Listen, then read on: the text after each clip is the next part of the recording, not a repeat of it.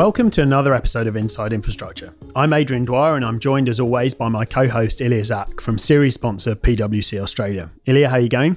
Well, Adrian. Thanks for asking. How are you doing? I'm good, Ilya, and I'm particularly excited about our guest for today's episode, Secretary of Transport for New South Wales, Rodd Staples. I've known Rodd for many years, and he's always commanded a great deal of respect from anyone who's worked with him. We spoke to Rodd in June and were able to cover a wide range of topics with him, as we always aim to do. So it should be very interesting for anyone looking to learn what's going on in the sector. So here he is, Rodd Staples. Uh, Rodd Staples, welcome to Inside Infrastructure. Thanks for joining us. Thanks for having me, Adrian. Um, now, Rodd, you are Mr. Metro in many ways. Um, you've been working on the recently opened um, northwest part of the metro for best part of a decade. How does it feel now it's up and running? Oh, it's a big relief. Big relief. Uh, really proud. Really proud to think that you know, as part of your career, you get to work on something as profound as that for so long and be a part of it. How long has it been? Depends where you measure it from. Um, technically, I under this project it was 2011, really early 2011. So, but all the various iterations of yeah, it, you've been yeah. So 7th of April 2011, if you want to get specific on this project. Um, but if you go back, actually 2007. Uh, I was working in a little organisation then called Ministry of Transport, which is you know three or four generations before the organisation now, I now run, and we had a little planning unit that came up with a concept of metro. Um, and we decided, you know, with government that we go and really work on it. So I followed the metro out of the organisation into a new metro entity, the, the um, Sydney Metro, Sydney time. Metro, and it went through uh, a couple of iterations under the government of the day, uh, right into the 21st of February 2010, uh, when that government decided that they didn't want to proceed, they wanted to reprioritise and um, cancel that project. So I was there for that, and then yeah, uh, filled in some time in between before I got the, the gig in 2011 to step in. So, yeah, it's been a big part of my life, uh, but not just for me. I've actually got a group of people that have worked on Metro right through that time as well. I think that's quite striking, actually, just as an aside. As you look at the Metro entity now, there are a lot of people that have got the experience of having taken something from, you know, an idea through to completion and now uh, forming the start of a broader network. So there's a lot of um, corporate knowledge and alike in that entity now? Yeah, if you if you ask me in sort of April 2011, you know, what's the future look like? Um, it's not where we are today by any means. I can't claim to have been the visionary at that point in time that this is where we go. It's been probably more incremental steps and the opportunities that presented themselves, and we've always, you know, gone for the the tougher option, but the one that's going to be more transformative uh, along the way. So I think by 2013, a couple of years in, when we'd really pushed the whole Northwest Rail Link as it was around, um, we threw it out to the community and said, you know, "Tell us what you think." And they did. They were pretty brutal. They didn't like what we put out there. We put it out to industry. Tell us what you think, and they did. They were pretty brutal as well. Um, so by the time we'd shaken it with that input, uh, as well as tested ourselves, you know, our technical people, it was really different. It went from a, you know, an extension of our existing rail to essentially a, a, whole new system and the foundation of what is now a, a network that we're going to see roll out um, in the years ahead in Sydney. And you got the chance to take the family up there and, and have a go on it um, on the opening day, or? Yeah, absolutely. You know, three kids, uh, nine, 11 and 12. Uh, the nine-year-old uh, he was only just born when I started on it. So all three of them really, they only know me as running a metro. They don't think I'm actually about anything else. That's that's what I do. That's what Dad does all the time. Um, so yeah, it was cool, really cool to take them out. Uh, they've been a part of the journey. They hear the stories. Uh, gone to their schools and talked to you know you have those sort of dad goes to school and talks about his job type stuff. I got you know had some great stories to tell, hard hats, TBM and stuff like that at school. So um, to actually get them out and touch it, feel it, get, be a part of the excitement with uh, the kids and my wife was yeah. Uh, I was on there on the first day that uh, that that free day, and the um, it was it was ninety percent just train nerds uh, and kids hang, taking photos, taking selfies. It's amazing how much the city's kind of embraced what is, you know, it's a train line. We've got other train lines, but this one seems to have uh, seems to have really struck a nerve. Yeah, it's funny when you when you work on something for a really long time, you get quite consumed by it um, and really immersed. And there's a real danger you sort of lose a bit of perspective, but you think about you know the detail even down to where a sign's positioned in a station, and you know, is that going to work? And um, the escalator layout, the station positioning, the train itself, and what it's going to feel like. And you have a construct in your mind about what it's going to be like, and then you think about the community. You think, oh yeah, like I hope they like it. Like I really hope they do, but you never quite know Yeah. whether they will. Looks Um, like they do though. but the- the- Um, I mean, I got on it on the the Sunday, um, the opening day, twenty sixth of May, and yeah, anxious to see it run well. Uh, but I didn't get off for uh, like six or seven hours. you were just going Yeah, around. I in just went up and down and jumped off the station, had a chat with staff, and just engaged with the community and just you know really took it in. Um, Did you get stressed out when a couple of the uh, there were a couple of moments there? I was the stressed the whole day. I was stressed the whole day um, because there's so many moving parts. Yeah. brand new technology, first in Australia. It's certainly proven overseas, but to put all that together, turn up on a day and then consume it with 140,000 people um, and put it to a test. So, yeah, it had some problems, but the overwhelming feedback from the community was just a sense of excitement. I met a guy who'd flown up from Melbourne. Jeez. So you'd probably qualify him as a, as a train spotter. Yeah, I'd be the number Um, one fan. But people from Newcastle, Wollongong, Central Coast, people from around the corner from the station who have been watching the construction for the last you know six or seven years. So the cross section was great. Seeing the kids, the kids on there, and thinking that you know that kid who lives close by is going to be able to get this train to university. It's going to change their lives. Now, your uh, your interest in transport public transport isn't just the those twelve years. We read somewhere that um, your grandfather worked on the Sydney Harbour Bridge. Um, so civil engineering's in the family. Yeah, he was um, uh, a, a tradesman, basically. Uh, lived in Redfern um, with my grandmother, you know, who'd grown up in Redfern. So the family sort of got a heritage uh, around the Redfern, uh, Waterloo down to uh, Botany area. And yeah, my grandfather in the Depression needed work. Was one of those people that climbed up onto the arch, did the hot riveting Right. without any safety or harnesses or anything like that. You know, when you see those old sort of Yeah, footages, Um, he would have been one of those uh, people running around on that steel, you know, uh, making uh, a life for himself and getting himself established. And yeah, it's a. It's, unfortunately, he died before I was born, but um, I guess the story carried through my dad, who was just really proud that uh, his father had been part of you know building something really significant in Sydney. And of course, the next rail crossing of the harbour is something that was conceived under your watch in the Sydney Metro and is now being delivered with the down into the city for the. Yeah, it's um, like at a personal level, it's really cool to think that you know back in the 1920s, uh, my grandfather was working on it, and here we are in the 2020s, essentially when this will get finished. Um, that here I am 100 years later, uh, part of of actually doing the next the next big thing. Uh, one of the, the the things that I guess I got from my dad was because he was so interested in history and also what his father had done. Like we had a bunch of books around the house on the building of the bridge and the history and all of Bradfield's thinking around it all. So um, I naturally actually became quite immersed in all that. Um, just So you think want that was the spark that made Oh, you interested in? I- in hi- it's, I think it's a hindsight thing, but you know, in hindsight, I suspect it did.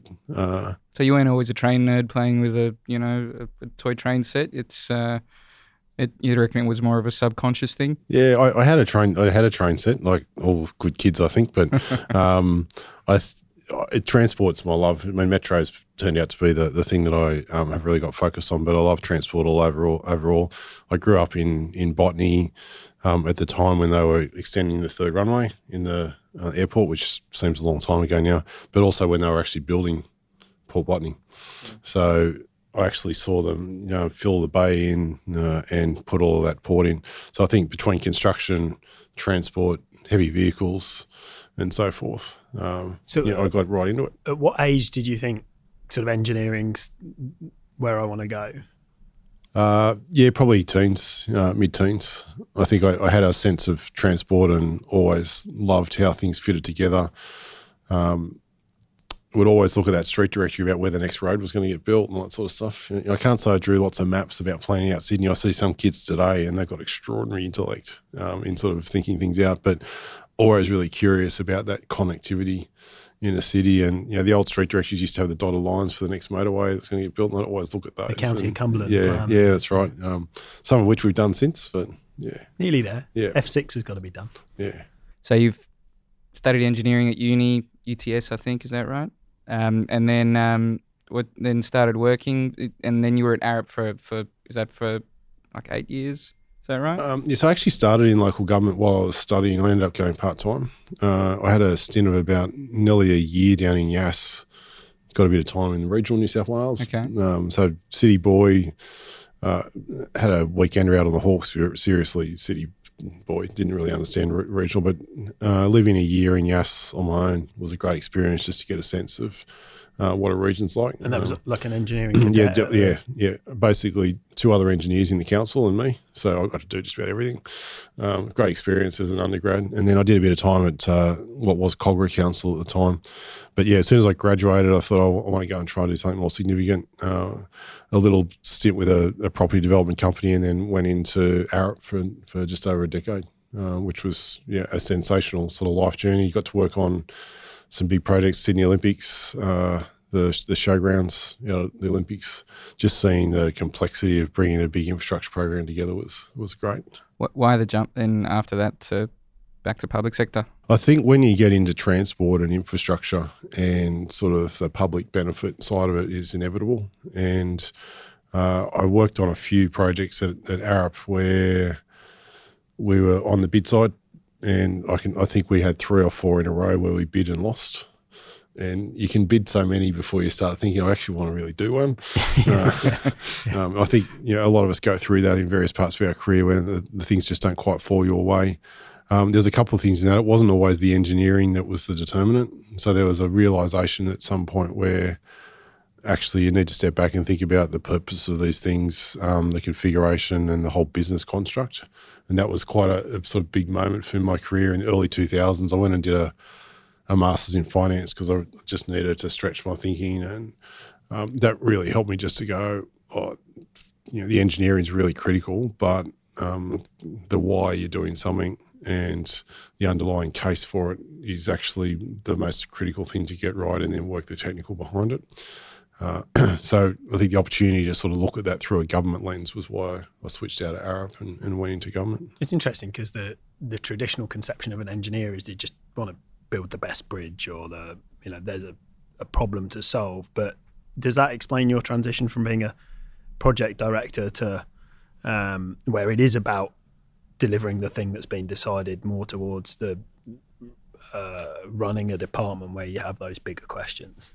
Yeah, I think actually I've always been heading in that direction. Um, I, I know when at, even at university, uh, a couple of my mates from uni were incredibly bright, really skilled at doing big structural analysis, and their careers have gone on to to be real experts in their field. And the importance of us having those is really critical. But I was always a bit more of the get behind why we're doing it type question. Uh, I remember actually towards the end of your degree, you get to do a whole heap of electives. Um, and I got called in by the Dean of Engineering um, with a bit of a please explain because every elective I chose to do was outside of engineering. It was down in business and arts and communications, and he wasn't particularly happy because he thought I should be doing more technical stuff. So I think even then, I was actually sort of in my own mind thinking, well, this has been a great degree, but I want to do something other than this, the hardcore technical. And I've just kept going since then. So even when I ran Metro, yep, the technical stuff was really important, but it was as much the people management, the communications, the engagement, your willingness to adapt. And it'd be wrong to think of Metro as a just a project because it's not. It's a city shaping. Yep. It's sort of the defining thing for Sydney. Yeah, and I think as a team, you know, when I built the team early on, I looked for some really different characters, and like a Tom Gellibrand who was a planner, not a builder, but would think about the city shaping stuff, and threw him into the team, and that just took us on a whole different dimension. So, yeah, to me, it wasn't about me doing it on my own, but finding the right people to really push us around. It's interesting because Metro has um, Metro has a placemaking role, Sydney Metro Authority, which is new, I guess, for for for a, an agency that's ostensibly just a, a rail delivery or a rail operations entity. Is that uh, do you see that as being more and more of a of a role for the rest of transport to consider to be to, to kind of overlap a lot more with Department of Planning's traditional role? Uh, I don't know whether it's overlapping with uh, with plan- planning's role, but I think it's recognising the the critical interplay between uh, transport and placemaking. And The station makes the yeah, place. the station makes the place. Uh, if I go out on the northwest at the moment, I go to somewhere like Castle Hill, you actually get a feel for what we're trying to create. There's new development there. There's a shopping centre. There's a, a retail strip, pretty low scale, but all up really good. And then you go to Kellyville, it's still a paddock, yeah. but you know, and now the people have got their head around what that station is, the imagination, getting that urban design right, getting the right retail mix, commercial mix, and residential in there, and creating something that's actually a seven day a week, all day activity rather than sort of a dormitory commuter in and out early in the morning and back in the afternoon. But it's all catalyzed by the station. Yeah, and so I think we're saying transport's got a role to play because if we leave it to market on its own, it'll probably go down that path of what's the, the quickest way to sell and develop, which may end up being all residential and it'll sort of not create the sense of place. Yeah. So we need to. And there's some great examples around the world. You know, obviously we've got MTR involved. We've looked at Hong Kong, completely different land use mix and culture, but some of the underlying principles that have been applied there about lead in and, and create a place and some commercial activity in and around the station, and actually creates a whole new community. You know, we've got a role to play. We don't have to do it everywhere. I think there's places where, um, I mean, for example, Barangaroo, we're putting a station in. Another part of government's done the development down there, we've done the station. At other places where maybe there's not a lot of other government activity going on, then you know, the metro or transport can lead that, um, and and I think for the benefit of everyone. So you've uh, you were Mr. Metro for a long time, got made secretary. Um, this is more of a personal question, to be honest. You've you followed Tim Reardon into the role. Tim Reardon followed Les Wielinga. Is there um, something unique about being transport secretary that means you have to be unusually tall?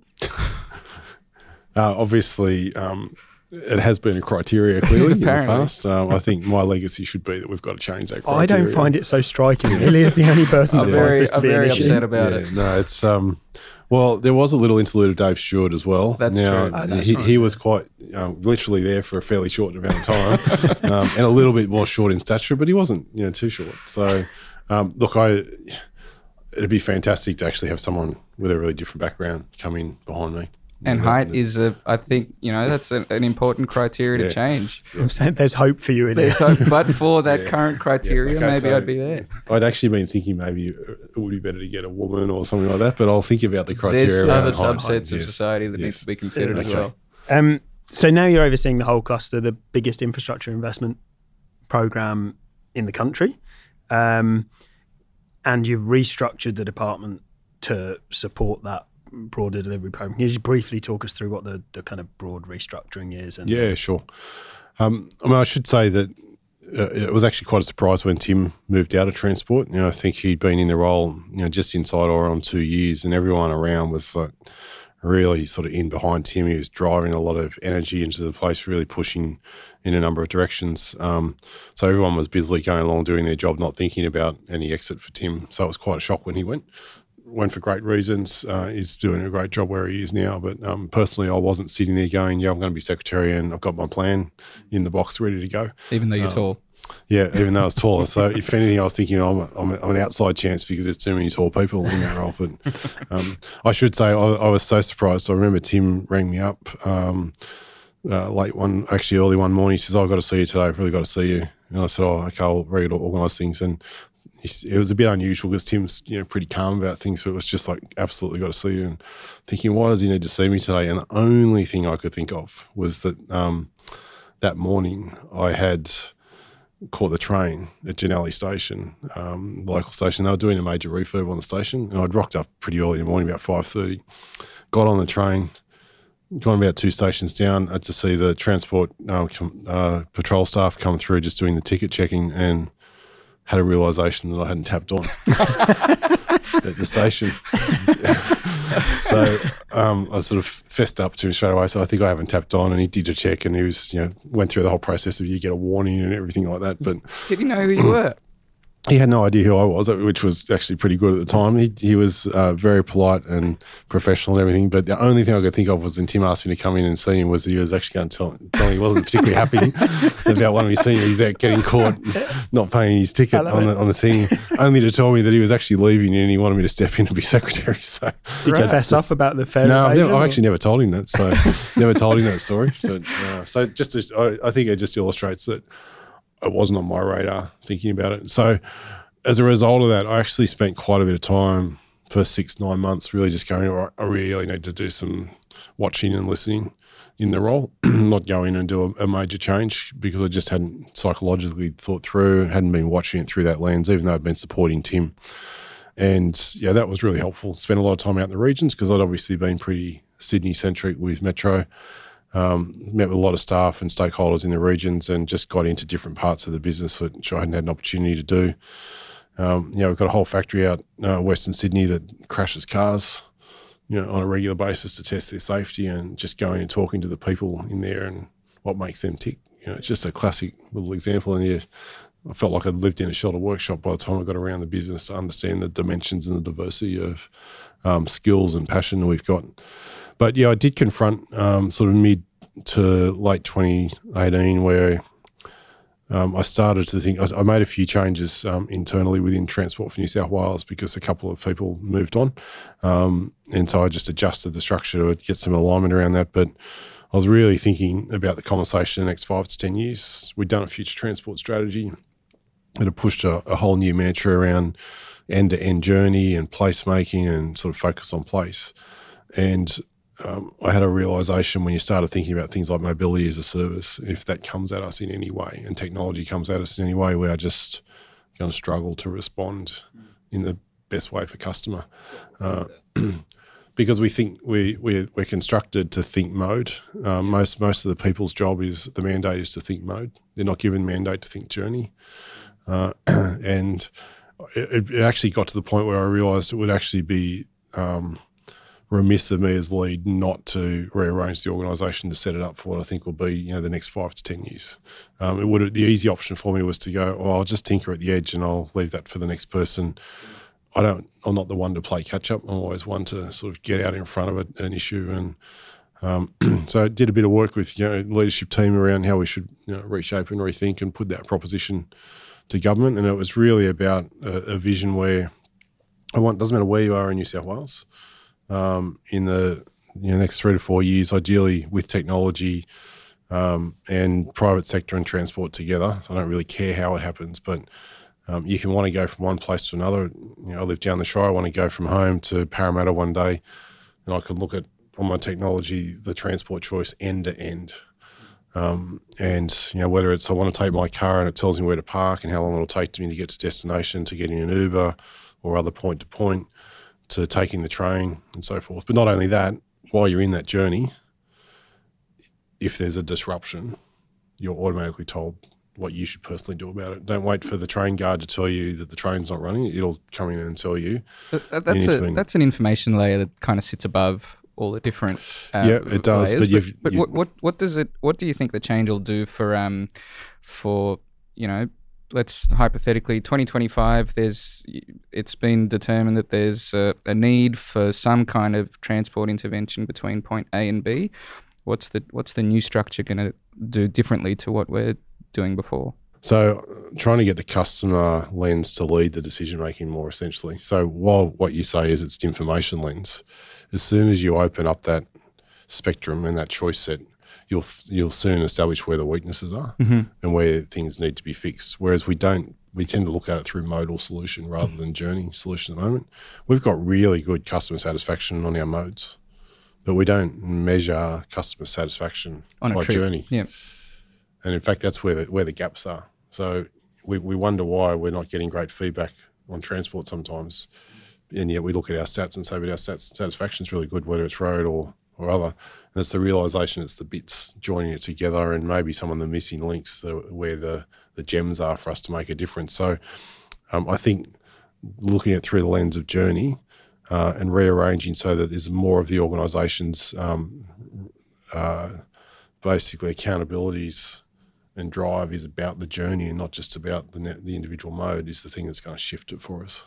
The um the integration of Opal fares a couple of years ago, which is the the, the thing that I had a, a tiny bit of involvement in, was has that been a um a big driver of that kind of non-mode focus? I, I- I'd go as far as saying I think Opal has been the biggest single impact on transport in the greater Sydney metropolitan area. I mean, obviously, regions haven't got it, and that's one of the big questions about how we actually provide something like that for the regions. Uh, and we're challenging ourselves to, to find the right solutions for that. But you know, you think about how easy it is to move around with your Opal card now, how much it's taken down the sort of intuitive barriers. You don't leave home thinking, oh, but when I change there, how am I going to pay for this? And and those sorts of things. It just becomes natural. Um, we've seen it in the uh, response. You know, rail's gone from th- just over 300 to just over 400 million trips in four, four years. Um, we've got more than 800 million public transport trips a year now. It's just um, the service quality has been a big part, but I'd say the single biggest catalyst has had to have been It just Opal. makes it more frictionless to move around. Yeah, but the, the exciting thing that's come with it is that behind it, there's this wealth of data Mm. and insight that we never had. Can you talk us through what that's done to your, uh, whether it's service service planning or, or, or maybe project selection? What what impact has that data had on you um, and the way you, you run the, the department today? I think we've only scratched the surface actually in what we're doing with it. I mean, we've actually got a lot to learn, a lot more to do with our own data and also with data of others uh, around. But even if you just stick with Opal, um, you know, we're, we as an executive, we get a daily dashboard now on what has happened on the network. So you immediately get a sense of uh, where things are happening.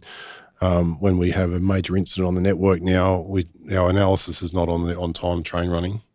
It's actually on the gate to gate customer travel time. You do that against a normal day and you actually see where the impacts were.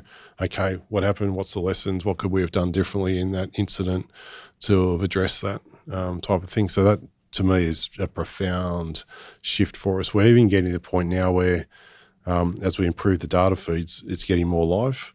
So um, through a whole heap of algorithms, and you know the, these algorithms are still learning, but we'll be getting loads coming through stations. We'll be predicting the number of people on a train, um, and so we'll have really good sense of the loads on trains.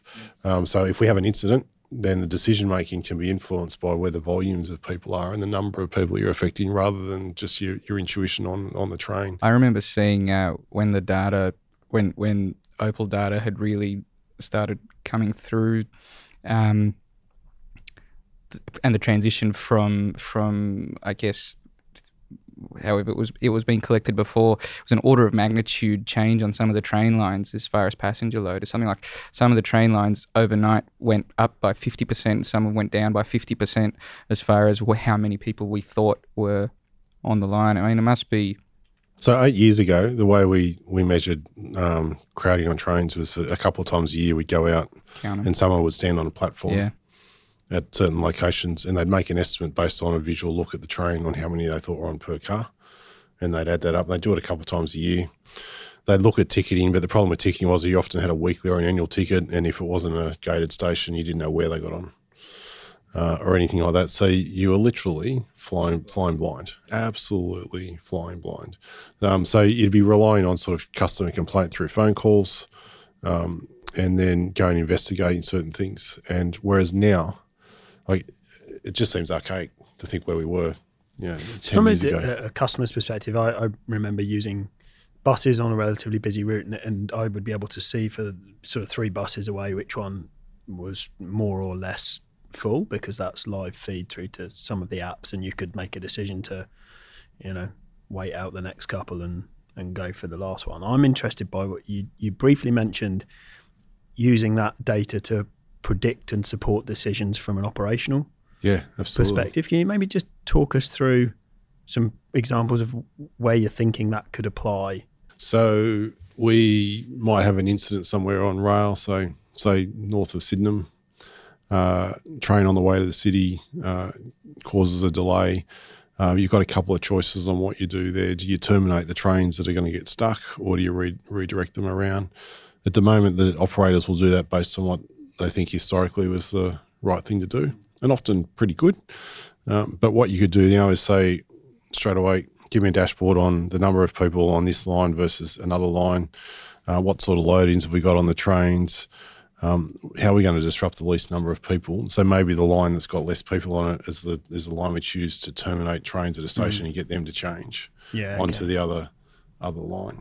So So you you can can, have a make you can actually make sort of decisions on the run informed by where your customers are, not just where your trains are. Is And- there any opportunity in the same, with the same data and the same, uh, effectively the same incentives, to move customers around as well, to shift demand, not just supply?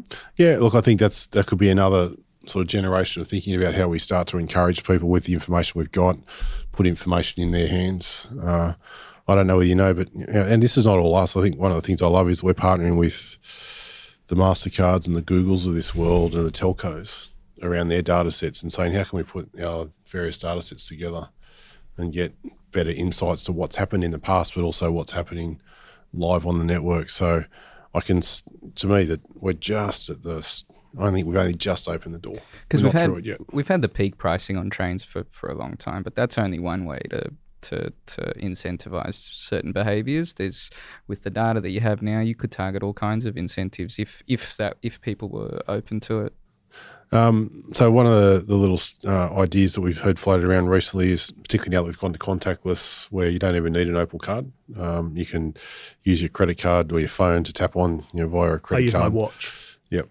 Good call. Good call. I, the first day that it turned on, I used my watch at Jannali station just to make sure it was working. Um, Four fifty in the morning, I checked it, and Because when the good to minister tried it with his with his phone, he had to go through the gate four or five times, didn't he? It- There's it always that teething issues. There's always teething issues, particularly when you put a minister out. to do They something. Um, exclusively happen yeah. when the minister's there. yeah. But it's the same as water restrictions in Sydney. You always announce them and then it starts Starts- raining the starts next pouring, day. It's yeah. the same with, with Opal cards. If you're Yeah, but just to give you a window of uh, where you know some of the because essentially the payment providers are thinking with that. So, so we've got a sporting event at Homebush.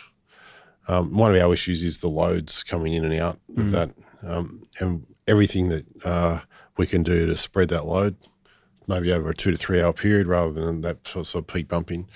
So, if you've got a situation where, um, say, card merchants can create incentives in the payment, discount points. to come in earlier. Maybe um, drive people into merchandise stores or into food shops. If you get there by a certain time, you get a discount type stuff. You can actually change behaviour without government imposing a different fare regime. You can actually do it through other commercial incentives and so forth. And all we are is basically the payment system, and then they can lay over the top and do what they wish. So we we'd love to see that sort of innovation. But to me, that's just a, like a sample. Wouldn't take that one too literally. It just gives you an idea of the sort of thinking that's out there now. it's a fine example because you've also got the, the payment platforms have much richer information about uh, so the, the the Mastercards and Amex of the world they know your home address they'll often know who your employer is so what your work address is you you can see that they have a much broader picture and your spending habits that they can Yeah. they can use to influence people in a much more micro That's right. That's Right. right. The the other big area that data's gone for us is just the visibility of uh, what's going on on our network. Um, you go into your management centres and you're often flying blind about where your trains were or your buses were and so forth. But um, yeah, we've done a lot of work in terms of operating system technology to be able to monitor that, and that's turned itself into what I what I think is uh, a sensational platform of real time data for customers. so that, that's the real time and operational piece presumably it's giving you rich data for then planning as well and Yeah, absolutely. Because we can we get much better sense of performance. So you can look at before, you know, when we were tracking buses, you know, there'd just be someone occasionally going out and doing spot checks at certain locations about whether buses were turning up on time. Now you can get a data dump of every bus, every route, and start looking for systematic problems in a in a route and what's causing problems, and going in and either doing a physical intervention, changing timetable, rerouting buses. You know, the uh, the amount of data we've got there, I think actually at the moment our issue is not the amount of data; it's how we What to do mine it. it, use it, make the most of it, um, which we've got to learn to do better. So you've um you're over you've you've entered at a period when New South Wales is investing more in transport than it probably it ever has. Organisations changed from uh, operations to a much much more delivery focused organisation. Is that how's that change been? How's how how, has that changed the organisation and what you know is that going to continue? Do you think? Oh, look, transport's gone through a um, a major change in the last eight years or so. I think we went from a very disparate set of organisations into really bringing the public transport piece together in a strong way and getting roads to a much more aligned sort of position. Um, so that transport cluster in New South Wales, I think, has paid enormous dividends. Um, and I think we've got it's not just about the big build. Uh, I mean, I'm an engineer. I love I love as good a construction site as good as the next person, if not more. Uh, but uh, I think, particularly in the last year running transport, I've kind of realised that some of the coolest things we can do for customers are smart technologies you overlay, just thinking differently about how we use our assets and our systems. Not that transport's got all the solutions, but you know, there's an industry globally that is thinking pretty creatively here. Um, we want to be part of that journey and be pretty much at the forefront, certainly in Australia. There is a, a, a absolutely there's there's a lot of opportunity to use to to use the existing infrastructure that we have um, a bit more effectively rather than always building more. Because I mean, the if if everything that's coming online now, um, if we keep going at this pace, the opex implications for the budget are pretty enormous. Um, do you think there's much room for more growth in the networks under current settings? Oh, I think there's always more opportunity for growth, uh, probably more targeted as part of the, the, change that we're doing in transport. Now we're bringing sort of transport for New South Wales, which has sort of had the oversight of planning and, and the public transport piece. And we're bringing that together with roads. And the reason for that is the roads are such a critical part of the of the system, and I think increasingly, um, the more aligned they are, the better. So very positive about bringing those sort of functions together, so we can make the most of the overall transport asset base and trade off the various things. I think the investment pipeline in Sydney and New South Wales needs to continue. Uh, it's very aggressive at the moment. I think it'll be seen as a golden era in, in you know the history books, a golden era. So will it continue at this rate? No, probably not. But um, I don't see it stopping um, in the very short term. I'd say the next five years or so is still going to be really five to ten years is still very significant investment. What I want to make sure we do with that investment, but is I think there's a huge onus on us not to just continue to roll more of the same. Yeah. Um, when you're spending billions of dollars, there's a massive onus on us to push ourselves to bring the next generation of technology and customer service and so forth in. I mean, personally, that was the big catalyst in Metro. Was we could have gone and you know respected the legacy system and kept expanding that, or we could you know be a bit brave um, and take the new technology path. So other than operationally, because we know you know it's a Metro single deck, lots of doors, turn up and go. What, what does it do? Um, what, how does it compare to the Sydney Trains network in terms of costs, in terms of um, reliability, etc.? Um, the, the, the challenge with the Sydney Trains network is it's really complicated and tangled together. So yeah. whenever you get an issue in one area, um, it cascades across the network. So that's the big challenge is how we simplify that. The, the, the benefit of going to Metro um, is with the automation, it brings a massively higher level of reliability, um, a, a, much higher or faster response time to an incident. So incidents still will happen on these railways, but the ability to respond really quickly because you're not trying to arrange a whole heap of people behind the scenes to make it happen. You can pull these things out of uh, a storage area along the line somewhere and and intervene on a, an incident really quickly. With the automation, the screen doors is the is the new new thing for Sydney. You know, just can't get on that station and get your way onto that track. Um, as a parent, you know, or you know, that's just a profound shift. So yeah, more efficient. Um, yeah, it's definitely got an efficiency to it. I'd say the thing that I I most like about it is it's freeing up staff to do something different. Mm-hmm. There's still staff on Metro. I think that's one of the slight illusions sometimes. But the staff are actually more focused on the customer because the technology is doing the safe operation piece, and they're a backup to that. And their day job is to focus on customer. Whereas in the Sydney train system, because of the legacy, the driver necessarily, and you know, great drivers uh, that we've got have to focus on the safe operation, and therefore haven't got the time for the customer. So it's just a different approach. So Sydney's rail future is single deck metro. Do you think there'll be an a, an expansion of the the double deck network, or will all future rail lines in Sydney be? I'd see I, I see metro as um, the future for putting rail into new areas.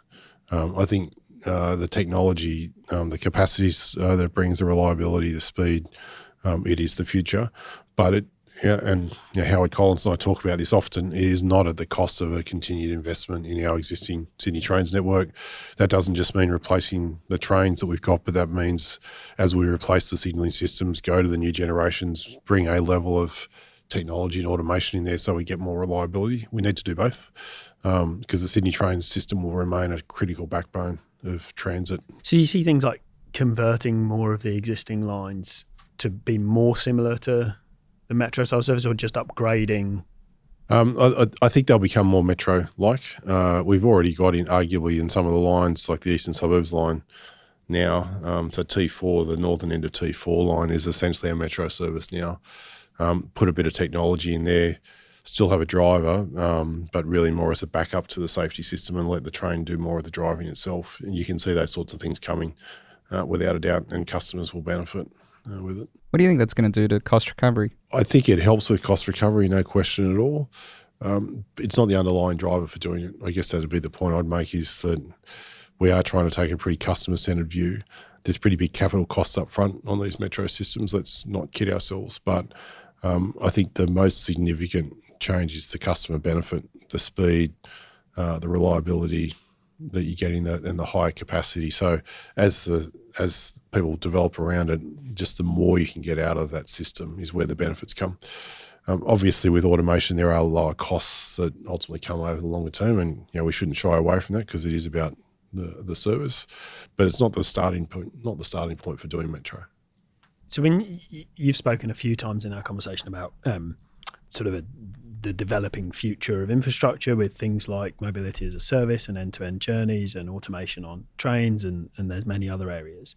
Um, each of those seems like an opportunity to do reform alongside them. So um, the on-demand trials that you're doing, there's opportunities there for greater integration. Things like having different types of operators in the transport system. Yeah, I think what what we're seeing is um, almost a, a, sort of couple of types of transport emerging. Um, you have sort of longer distance trunk service provision um, in a in a metropolitan area, and I think this even does apply in, in regional settings as well. Um, so whether it's Sydney trains, metro, light rail, bus such as B-Line, you know, just turn up and go, frequent, longer distance, really reliable journeys. Um, and building a network out around that. And I think Sydney's still got a way to go in creating that, whether it be metro or more bus routes, um, dedicated corridors, and so forth. Um, some of it can be uh, you know built around the motorway network as well, but you can see from a public transport point of view um, that the trunks will be really critical. But I don't think that in itself is going to cut it. I think the the innovations and the things that excite me most are around the more localized connectivity that we mm. can generate yeah. um, through point to point, through uh, on demand buses, through changing the way we think about our existing um, existing bus services that we've got. And How that's have those where on demand buses gone? Uh, so we've done about 12 pilots. We've gone everywhere from unbelievably successful to no one was really interested in yeah. using. It's why we call them a trial. uh, and I have to say, uh, one of the things I've really been impressed by uh, the organisation that I'm leading now is their willingness to go, we're not quite sure what the solution here is. Let's give it a go. Let's yeah. not spend three years doing a back of room analysis on it. Let's yeah. be a bit brave, get out with the market, present the challenge we've got, and then people come back with ideas. And that's where I think the on demand is probably a, a window to the future on how we should do business. The thing that excites me about that agile transport is that I think it's less about transport necessarily running the services, but more about creating the environment for um, you know, private providers to be able to get in there and, and sort of fill the gap on that. And then it's, I think the, the challenge will be from a technology point of view, work out the payment mechanisms, the subsidy regimes, and all those sorts of things to be able to generate the right market. So why, why, why is it neat? So uh, I know that there's uh, there's a few regions where they're running, there's separate buses. If you're aiming for a private sector led um, rollout of these services, why is it needed over and above the existing point to point services that are available? Uh, I think it's a question of how those markets might, um, I don't think collide, but sort of cascade into each other over mm-hmm. time. I don't have the solution at the moment on Yeah. that. I think um, various businesses are experimenting, and that might be the next generation for us is to look at a sample area somewhere where on-demand bus has been successful and say, Why so the service concept is successful, but is there a different way? Maybe we need to look at our existing bus network with the on-demand, with some of the point-to-point providers, uh, particularly the point-to-point providers that are doing, um, I guess, multi-user trips. And is there a is there a different construct that we can trial now, which is a bit more about the area as a whole? and a, a sort of an overall packaged service offer. A lot, a lot of the bus operators and others around the world are sort of starting to look to that rather than just saying, "Oh yeah, we run big buses with sixty people on them." They're going, "No, no, the market in front of us is being disrupted," and you can see them trying to adapt. But there's new entrants coming in too, which is you know, to me really cool. Um, just to drill down a bit, have you got a sense of between that spectrum of really being really successful and nobody using them? Are, are there some defining features of why the ones have been successful versus not? it's sometimes the the the service around which um, they're actually operating. So you know, a couple have been successful. Northern up on the northern beaches, we've had a really successful one. It's sort of built itself around B-Line, and so B-Line has created a situation where you've got a more end to end trunk service. Uh, and a different type of bus feeder service, so it's a bit more like a train line in the way you imagine it as a customer, and it's created that sort of last mile issue to resolve and so I think it's filled a gap in in that. Um, down in the Shire, we've had a really successful one as well uh, in southern Sydney, and and it's once again built around a really good sort of trunk Yeah, okay. system uh, that's there. Is Okay. it people that otherwise would be driving and instead are getting to the station, or is it? Yeah, we still haven't done enough research to really get to the bottom of that. I mean, ideally, it's people that that have been driving, or it's people that weren't were actually driving a long way and weren't even getting on transit in the first Yeah, place. okay. Would be best case scenario, but uh, yeah, so perhaps someone who would, uh, would otherwise have driven into the city is instead. Yep, absolutely. That that would be sort of best case scenario in terms of congestion management to have got them onto the train, but even driving to the station and having an alternate, you know, given how crowded we are around our stations for space. So another uh, another uh, potential form of congestion management, which we've mentioned probably on every episode in this series, is maybe some form of price incentive or, or any kind of incentive to avoid congested areas. Um, can you see any particularly particularly with the rise of these point to point services, which in some cities have been found to be adding to congestion? Um, can you see any path to that being considered in, in Sydney, whether it's a road pricing mechanism or just a discrete congestion charge, anything like that? Uh, look, I think as head of the Transport Agency of New South Wales, you've got to be pretty sensitive to the government's view that cost of living is a really high priority. So, uh, whatever we, whatever government decides to do from policy point of view, I think is going to have a really tight focus and lens on that. Um, that doesn't mean that you can't make changes to charge. You I think we need to always challenge ourselves around that, and certainly in the in the service provision space. Um, I think that there's definitely scope for, for changes in charging structures, and you know, if we move to a, a more mobility as a service type thing, where more private operators are in there, then there's scope to bring that in. One of the challenges in that space is, I think, from a social equity point of view, we'll need Yeah. to look at some sort of subsidy regime. Now, we spend a lot of money on transport services at the moment. Maybe it's about redistributing some of that, so that those that are more disadvantaged, the subsidy goes through their payment rather than to the operator. Um, so I can see some some opportunities there. Uh, I think more on the sort of the road based transport. Um, maybe one channel through there is uh, if we've got more service providers on the road, then charging for the service provision um, is actually a, a mechanism. So it's sort of a layer behind the co- the consumer. Um, so you, but you mean like an Uber or an Ola? yeah, that's right. So, so Because that, so that's that, what's that could be- happened. That's what's happened in New York just now. They've it's uh, been led by Uber and Amazon, I think.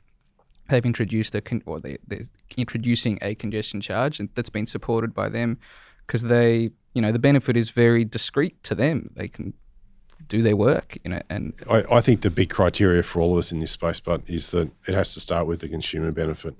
So, what's the consumer benefit Yeah. first, and what's the value of that? And if you can demonstrate that, then it's a conversation to be had absolutely. about why you're putting that charge where it is. If it's just an imposed cost, without a, a, an eye to the benefit that's coming to the consumer, then I think it'll just be seen as a tax and it'll be called out that way, and the cost of living issues immediately come in front of you. So, um, yeah, there's obviously conversations around the decline in the revenue that we're going to see in the in the road space as well. Clearly, that's uh, going to be a big issue. How you deal with the electric vehicle uh, charging regime? Yeah, absolutely. Someone's got to lead on that. It's hard for us from where we sit to be the leader on that. I think uh, we do. I don't, don't want to pass the buck. I guess you know, ideally, it's a Commonwealth led thing, given the way taxes are imposed at the moment. But if it's not, then we'll have to confront it in some form at some point because otherwise the revenue base for transport across Australia is significantly undermined. I mean, you you are in some ways confronting it with the expansion of toll roads. I mean, it's it's the, the charge is discrete to those roads, but the with the next stage of WestConnex opening, that you know, there's a, a big chunk of Sydney is going to have a distance-based charging regime. Um, it, it, how how much? I mean, without a without a, a more network wide approach, how many more of the toll roads can we really it's not have? distance based, is it? It's facility based. It's the it's the cost of delivering. That's that, right. Just just that for piece that of infrastructure. Just for the distance is just for that particular piece of infrastructure. So, as a supplementary question to Ilya's, do you think there's ever any potential to look at renegotiating some of those?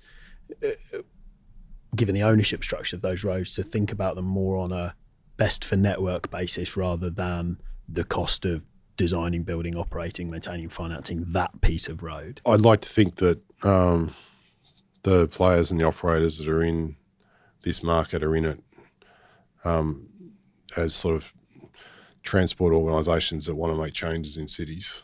And if that's why they're there, then they're going to be open minded around it. Obviously, they're going to want to work out how they maintain or increase their returns in respect of that. But um, if you're just going with a leave us alone type mentality, I don't see that. But I, th- uh, I think while whatever they've got a view about their HIV to help s- shape a city, then their doors will be open to those sort of conversations. I'm pretty pretty optimistic that they would be. So if you think about pricing across within your portfolio now, you've got RMS, you're the um, the the the letter of those concessions, if you like, um, and you've got the transport, the public transport piece. You do have some levers to a greater or lesser extent across the whole pricing of the transport network. Can you see a, a more integrated approach to deciding what those prices are and what the price paths should be? Oh, I can over time. Uh, I think we'll t- spend a little bit of time just getting our head around the collective, and I think um, the reality is, and this is you know really what your last question was about, is that there are some impediments or challenges because you know, um, it was built through a certain lens at a certain time. A lot of the pricing regime, and you know, it was initially, oh, we want to build a road, we can't, we can't quite afford it, and how about we levy the users of it, and then the network's incrementally been built around that, and we've got a system of charging on the basis of that. Um, it's very hard to, t- to tweak that. You've actually got to fundamentally reform that aspect of it. But that combined with what we're trying to do with mobility more generally, I think absolutely it's on us to keep challenging, finding the models and looking around the world about how else they're doing it and what can we adopt here. I just want to talk about electric vehicles just briefly. Um, and it's not the question you're expecting to be asked about how you price for electric vehicles. It's more about the convergence between the transport sector and the energy sector.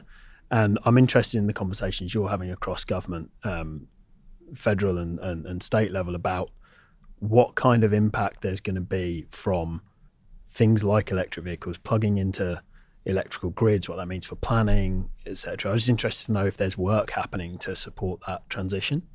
And when you look at the whole of transport, we are a pretty heavy energy provider yeah. already. If you think about rail, um, yeah. so we've got two, some two or three percent of the state's demand, yeah, I think. Yeah, and uh, you know one of the things we did on Metro is uh, Northwest is fully renewable energy supply uh, or energy offset for for that project. So we're sort of more playing in an opportunistic way at the moment. If I'm honest, I don't think we've got a considered plan. Um, I'm intrigued to see where it goes and how much the fully electric vehicle becomes the the winner. Um, I guess it'd be nice to get a bit of steer from from the builders of, of, vehicles and the sellers of vehicles about how that's going to land because that'll significantly influence what sort of infrastructure. Um, but I would say I, am sitting here and perhaps I don't want to say like I'm turning my back on the problem, but the government doesn't provide the service stations for petrol. Um, you know, at the same time, I don't see transport providing the backbone electric infrastructure for um, the, the cars either. Uh, I think we certainly need to work with the um, energy industry about where we see the demands being. But I do see it a pretty market led approach. And in a way, Australia is different to Singapore because Singapore is so tight and contained. And yet you go to Australia, we're so stretched. I think that's where the solutions may be a bit different in different geographies. Have you looked at it, uh, or is it attractive enough yet to be looked at for uh, city buses? Um, yeah, we've got some trials uh, which we've announced uh, in the eastern suburbs um, on some buses. So it is a bit of a toe in the water. Fully Um, electric. yeah, fully electric buses. So we're So- going to yeah about ten or twelve buses, I think. Right. Um, we're we're going to give a go um, in the near future. So that was a, actually an election commitment from this government. and That- they're lithium ion batteries. oh, you're ahead of me on the technology there.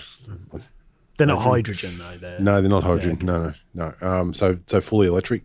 The yeah, I think that's a good experiment. We we've got to be more prepared to experiment in some of these areas. You know, some jurisdictions are really brave and just make the decision they're going. Uh, I think we're we're a bit more cautious. We we found the gas buses, for example, which were the big thing back in the nineties, probably not to be as good as we had liked. So there's a little bit of caution about you know leaping too quickly into a technology. So we'll do a good trial. Um, and if it proves to be something that it's got a good sort of life cycle for buses, you know, I can see a lot more of it happening, particularly in inner areas. There's a fascinating stat from Bloomberg that the the rollout of battery of electric buses in China, because they're driven just so much, has had more of an impact in removing oil demand than all than the complete um, use of electric cars around the world. Just the buses have removed something two or three hundred thousand barrels a day of oil demand out of the out of the system. So it's you know there's they have a, a, big impact on energy consumption and but yeah they have to be cost effective or else it's Yeah, uh, I think one of the other things for us is there's some some big amenity benefits. Yeah, uh, just the, the noise uh, in the inner city areas.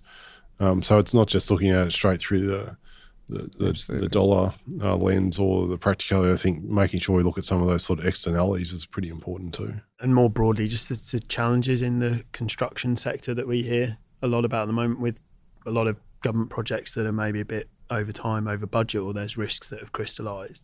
Can you just give us your sense of what's happening there, um, and it's just a it's a blip, or this is a longer term problem. now that it's settled Uh, well, yeah, you've got New South Wales, Victoria, Queensland, New Zealand, all coming together at similar times, making massive investments in motorways, railways, um, yeah, whether it be heavy rail, light rail, and that that's really big. It's putting a lot of pressure on the construction market. Um, I think the biggest danger we face is if we overheat the market too much and we have some companies not be able to get through that, then that, that'll be a really big issue. So I think there's a fair bit on all of the, the government side delivery agencies. And this is not just in transport, actually, it does go across into some of the, the other sectors that government involved in just to get the balance of that right. Because we, you know, certainly are, we're very mindful of it. We're really engaged with the private sector on how we sort of manage that. Uh, we're trying to be more deliberate about the way we place various projects into market, the timing of that relative to other projects that we've got on foot, but also what's going on across you know, Australasia, really. if I can be mildly provocative, it, I find it quite striking at the moment that we've just opened the northern part of Sydney Metro, which was a, an integrated, um, privately financed project, obviously publicly funded, but privately financed it, uh, and an integrated product. And the, the reaction appears to be in some quarters to move to less integrated procurement methodologies. So I think about Parramatta Light Rail, for instance. We've got one that worked that was well integrated, used private finance, was delivered um, uh, well and, and ahead of budget. Uh, are we in danger of uh, pendulum swinging so far that we end up with a whole different set of integration problems rather than the um, the ones that we've we've seen emerge through some projects? Oh, we are in danger of that. I th- but I think you need to make sure that when you look at each project, you do look on it on its merits and you learn the lessons. And I think the the logic behind where we are on Parramatta is probably a blend of the lessons out of Sydney Light Rail and Newcastle Light Rail, which were probably at two ends of the spectrum around how to approach. it. We break down Newcastle Light Rail and managing contractor type approach for the sort of below ground works in this in the CBD light rail PPP. Yet a lot of risk underground, um, and So I think for Parramatta, a caution, obviously, that we would take. Uh, whereas if you look at Metro, um, once you get behind the fence on Metro, you can contain the risk much more and you can be much more in control uh, of what you're doing. So there's a, a, logic as to why you continue the, the PPP in that space. Um, we've just got to look at each one on their merits. Uh, I, I and I know government remains really open to, you know, privately financed projects, but we want them to be the ones where the private sector can be confident about their risk profile and government can be as well. And maybe light rails at the moment until we learn a bit more about them are not the ones. You've um, you got kind of a clean slate in your in, in the role now. You started not long before the election, and and um, government's just been returned. What's uh, what, what are your priorities for the next uh, for the next few years? What do you think? What kind of direction do you think you're going to take the department in? What kind of projects are you going to be focusing on, or, or innovations? I think there's a couple of big things uh, really coming through. We've got actually a lot of projects in flight that are, are due to be opened over the next couple of years, um, whether it be you know, Metro that's just opened, the Sydney Light Rail, uh, Connects 1B, and then subsequent stages of WestConnex are going to flow through.